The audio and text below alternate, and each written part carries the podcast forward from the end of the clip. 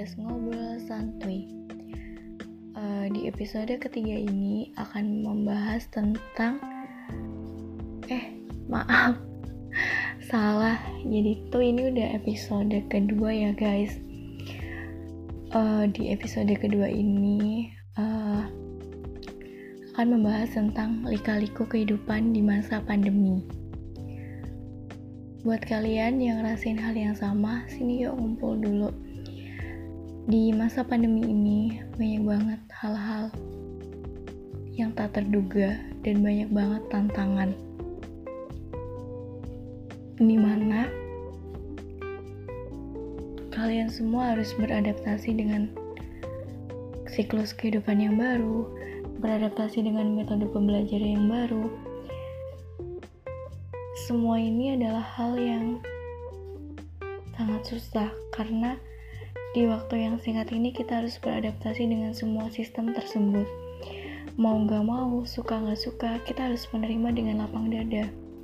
Karena itu sudah menjadi kewajiban kita untuk menjadi warga negara yang baik, yaitu dengan mematuhi protokol 3M. Dulu kita kuliah bisa banget face to face, sekarang kita hanya bisa melalui media telekonferensi natap handphone setiap pagi, natap layar laptop setiap pagi. Sampai mata kita lelah, namun kita harus tetap terjaga. Dulu, kita bebas mau ketemu sama temen, mau main ke rumah teman terserah, sampai malam juga terserah, mau hangout tinggal hangout, mau ke mana-mana langsung gasken. Sekarang udah beda, sekarang nggak bisa squeeze, squeeze, squeeze, nggak bisa lagi sekarang kita harus tetap di rumah aja dan mematuhi protokol kesehatan emang berat sih karena yang biasanya kita bisa sebebas dan seleluasa itu sekarang kita dituntut untuk serba menjaga kesehatan diri dengan melakukan kegiatan yang bermanfaat di rumah. Di sini aku ada tips nih buat kalian semua. Uh, buat kalian semua yang ngerasain hal yang sama, aku ada tips nih untuk meningkatkan produktivitas kalian di masa pandemi. Uh, buat para mahasiswa bisa banget nih dengar ini. Kalian yang pertama bisa membuat planning activity atau planning daily activity buat kalian semuanya.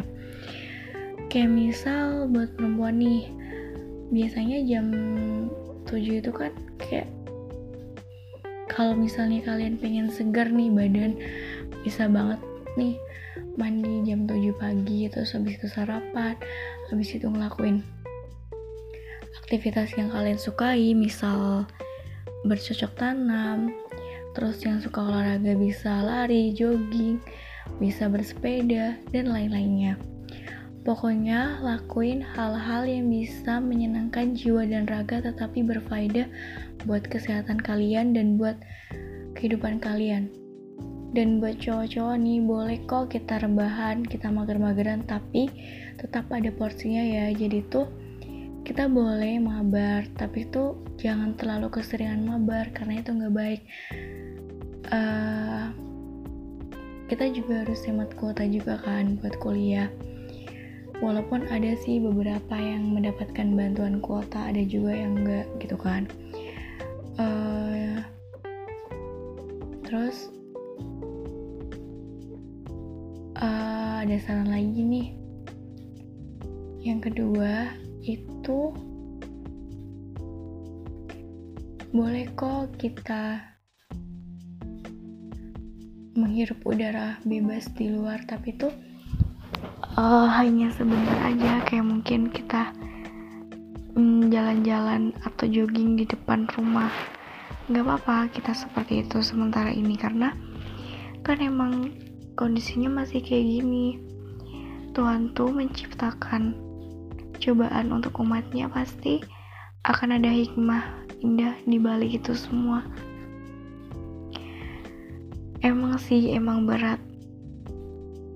Apalagi di masa pandemi ini kita nggak bisa diskusi bareng sama temen hanya bisa diskusi melalui handphone sambat melalui handphone uh, pokoknya semuanya itu melalui teknologi digital.